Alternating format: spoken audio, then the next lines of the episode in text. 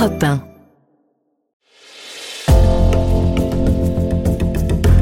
Bienvenue au cœur de l'histoire. Je suis Virginie Giraud. En 1955, le lynchage d'Emmett Till, un adolescent de 14 ans dans une petite ville du Mississippi, est relayé à la une dans la presse américaine. Ce garçon a été sauvagement assassiné pour avoir sifflé une jeune femme blanche. La communauté noire américaine savait que ces hommes pouvaient être victimes d'exactions. Elle réalise que ses enfants aussi. Mamie Till Mobley, la mère d'Emmett, va tout faire pour que le meurtre de son fils fasse évoluer les lois et la justice en faveur des Afro-Américains. Son combat fait l'objet d'un film en salle à partir du 8 février 2023. Emmett Till, le visage d'une révolution, réalisé par Shinonye Shuku, avec Daniel Deadwheeler et Whoopi Goldberg. Quant à moi, je me suis replongée dans les témoignages des protagonistes de cette affaire et notamment celui de Mamie Till Mobley pour vous raconter l'histoire d'Emmett et de la lutte pour les droits civiques dans un récit en deux parties. Emmett Till, les deux visages d'une révolution pour les droits civiques. Épisode 1 Le visage de l'amour.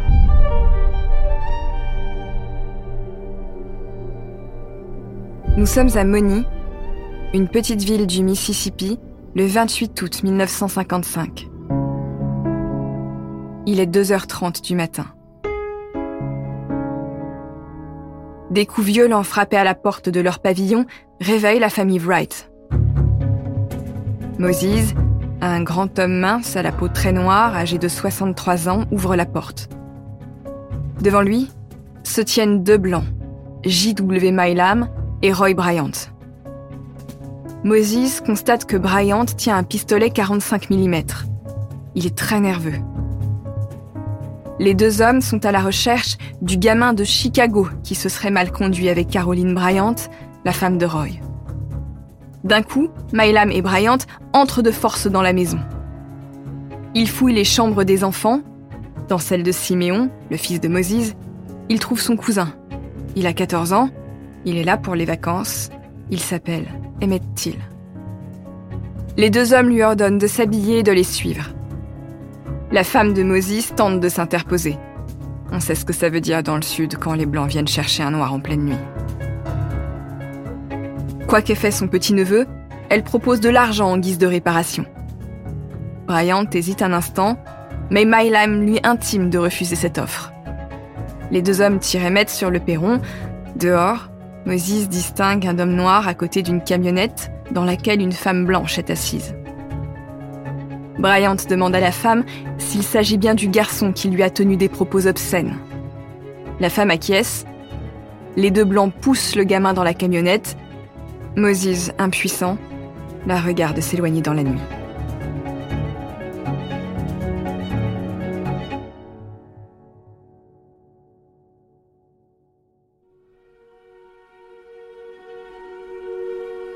C'était un accouchement difficile. C'est toujours le cas quand le bébé se présente en siège. Mais Mamie Till, âgée de tout juste 19 ans, oublie la douleur au moment même où on lui met son bébé entre les bras. Pour elle, Emmett est le plus merveilleux des enfants, le plus doux, le plus joyeux, le plus charmant. Emmett Louis Till est né le 25 juillet 1941. C'est un enfant presque fusionnel avec sa mère. Mamie l'élève seule depuis qu'elle s'est séparée de son mari. Le duo mère-fils vit à Chicago, dans le nord des États-Unis. C'est là que les parents de Mamie ont déménagé quand elle était toute petite. Ils ont fui la pauvreté, la violence et le racisme du Sud pendant les grandes migrations afro-américaines. Dans la première moitié du XXe siècle, presque 2 millions de Noirs ont quitté les anciens États esclavagistes. Dans le Nord, Nombre d'entre eux ont réussi à s'élever socialement en formant une sorte de classe moyenne qui imite le style de vie des Blancs. Mamie elle-même a fréquenté un lycée de Blancs. Elle est la quatrième noire à avoir été diplômée dans cet établissement. Mamie a toujours été une bonne élève. Alma, sa mère, déplore de l'avoir vue se marier à 18 ans avec un homme violent. Mais maintenant que son mari est parti, elle aide sa fille à élever Emmett. Les deux femmes lui donnent beaucoup d'amour. Pendant qu'Elma garde l'enfant, Mamie travaille dans les bureaux de l'US Air Force. Elle est la seule noire de son service et gagne correctement sa vie. Sur les photos de famille, la mère et le fils sont toujours tirés à quatre épingles. Mamie a un goût immodéré pour les strass et Emmett prend vite goût aux costumes et aux chapeaux mous comme les acteurs de cinéma. Il a les yeux noisettes et un joli sourire qui dévoile une rangée de dents impeccable. Soyons clairs, dans le nord des États-Unis, les Noirs ne sont pas les égaux des Blancs, mais ils ne vivent pas la ségrégation comme dans le Sud. À l'adolescence, quand Emmett se promène avec son cousin Wheeler Parker dans les rues de Chicago, il plaisante tout le temps. Il ne semble pas se rendre compte que le racisme est un fléau. Wheeler s'étonne souvent de voir à quel point Emmett semble à son aise partout, toujours en train de faire des blagues. C'est ce qui fait son charme. Au début du mois d'août 1955, Emmett vient d'avoir 14 ans. Il veut absolument partir en vacances avec son cousin Wheeler à Money, une bourgade du Mississippi où vivent leur grand-oncle Moses Wright, sa femme et son fils Siméon. Au départ, Mamie n'est pas très enthousiaste. Dans le sud, les Noirs sont toujours en danger. Là-bas, c'est la ségrégation. Ils ont des règles différentes pour les Noirs là-bas. Est-ce que tu m'écoutes? Il faut que tu fasses très attention avec les Blancs. Tu ne peux pas courir le risque de leur jeter un seul regard de travers.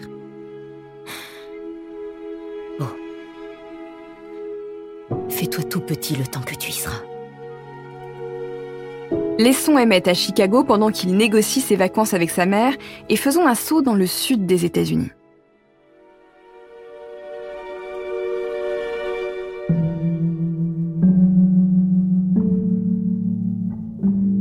L'abolition de l'esclavage a été décrétée en 1865 aux États-Unis.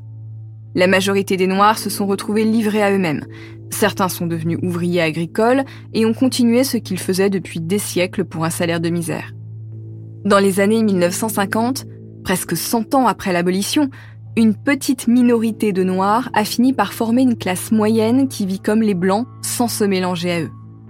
Mais la majorité écrasante des Noirs du Sud est ghettoisée dans des bourgades ou des quartiers aux allures de bidonville. La misère, les maladies et l'alcoolisme font des ravages les membres du Ku Klux Klan, une société terroriste suprémaciste blanche maintes fois dissoute et refondée, pratiquent des lynchages pour un oui ou pour un non.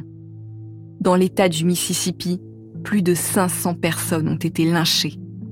Les Blancs les plus racistes s'autorisent de fréquents passages à tabac des Noirs. Parfois, c'est seulement pour leur plaisir. De toute façon, qui oserait mettre un Blanc en prison pour ça dans le Sud? Depuis 1877, les lois de Jim Crow imposent la ségrégation dans les États du Sud. Depuis, les Blancs et les Noirs ne se mélangent plus. Ils forment deux communautés qui vivent côte à côte. Il y a des restaurants pour les Blancs et des restaurants pour les Noirs.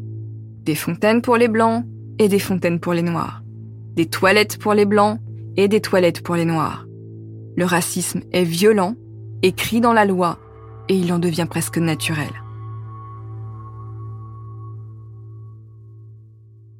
Mais depuis le début du XXe siècle, la NAACP, l'Association nationale pour la promotion des gens de couleur, se bat dans les tribunaux pour obtenir l'égalité. C'est le combat pour les droits civiques. En 1954, alors que Emmett Till a 13 ans, la NAACP a obtenu la fin de la ségrégation à l'école. Mais les États du Sud traînent à appliquer cette mesure qui les dérange. Pire, la marche inéluctable vers l'égalité avive le racisme de bien des Blancs dans le Sud, surtout chez les plus pauvres qui redoutent le déclassement. Retournons à Chicago au début du mois d'août 1955.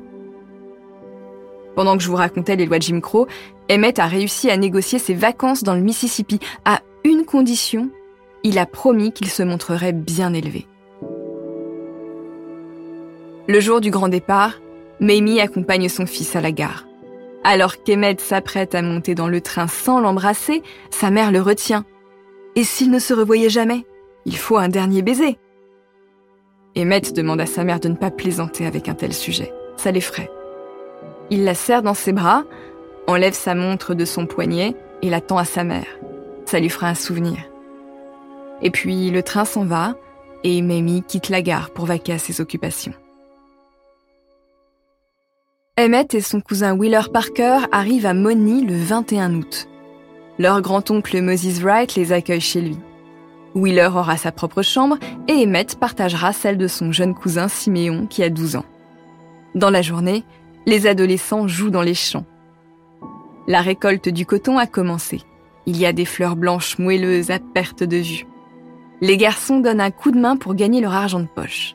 Mais ils ne sont pas très efficaces. Bah, après tout, c'est les vacances. Le mercredi 24 août 1955, Emmett, ses cousins et des amis se rendent dans le centre de Money pour dépenser leur argent en bonbons à l'épicerie. Ils traversent une sorte de grande rue bordée de maisons rectangulaires sans charme. L'épicerie tenue par les Bryant est une maison blanche modeste de deux étages. L'enseigne est bordée de deux pubs Coca-Cola. Wheeler entre, fait ses achats et ressort. Emmett entre à son tour dans l'épicerie. Celle-ci est surtout fréquentée par des ouvriers noirs, mais elle appartient à un couple de blancs. Ce jour-là, Caroline Bryant est seule à la caisse. Cette fille de fermier âgée de 21 ans est une brunette maigrichonne au nez busqué. Elle a déjà deux enfants, son visage semble usé avant l'heure. Même si elle est très amoureuse de son mari, elle n'a certainement pas la vie dont elle rêvait. Quand je regarde les photos d'elle à l'époque, je ressens quelque chose d'étrange dans son regard, une forme de défiance matinée de haine. Emmett choisit quelques bonbons et tend la main pour déposer des pièces dans celle de Caroline. L'épicière retire vivement sa main. Elle ne veut pas être touchée par un noir. Emmett est-il décontenancé?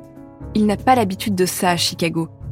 Il échange peut-être quelques mots avec Caroline, on ne sait pas précisément quoi, et puis il sort de la boutique en la sifflant comme un adolescent qui maîtrise mal les codes de la séduction.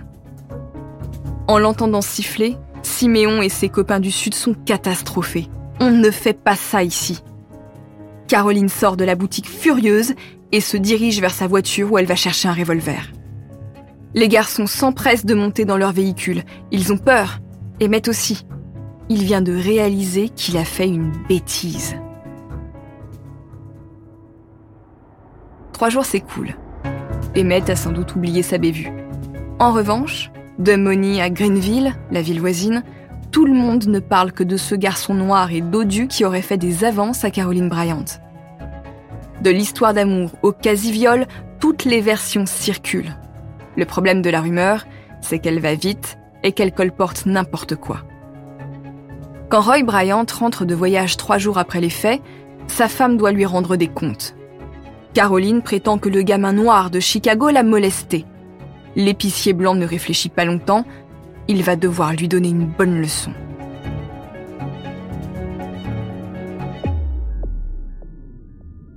Le dimanche 28 août 1955, à 2h30 du matin, des coups donnés contre la porte réveillent les Wright et leur petit-neveu. Bryant et son demi-frère, J.W. Milam, exigent de voir le gamin de Chicago.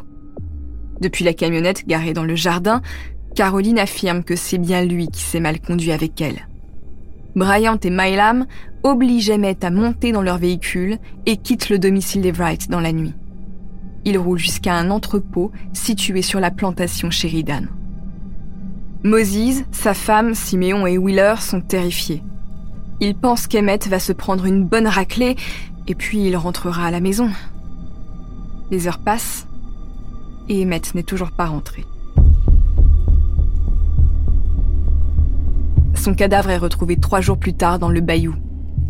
On a lesté son corps en l'attachant avec du fil barbelé à un ventilateur de machine agricole avant de le jeter dans la rivière Tallahatchie.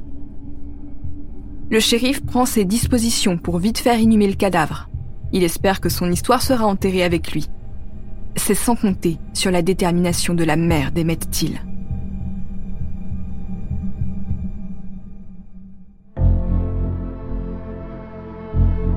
Quand Mamie apprend la mort de son fils, elle est dévastée. Elle a l'impression que la vie se retire d'elle. Et pourtant, en même temps, une force incroyable la pousse à aller de l'avant. Elle entame un bras de fer avec l'administration de l'État du Mississippi pour rapatrier le cadavre de son fils à Chicago. C'est sa première victoire.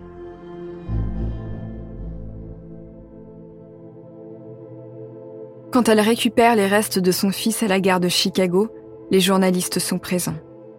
Les photographes immortalisent ses hurlements au moment où la caisse contenant les restes de son fils lui est rendue. Quand elle arrive au funérarium, Mamie se retourne face à l'employé des pompes funèbres, M. Reiner. Elle lui demande d'ouvrir le cercueil. Elle veut voir le visage de son fils. La réponse de Reiner va la sidérer.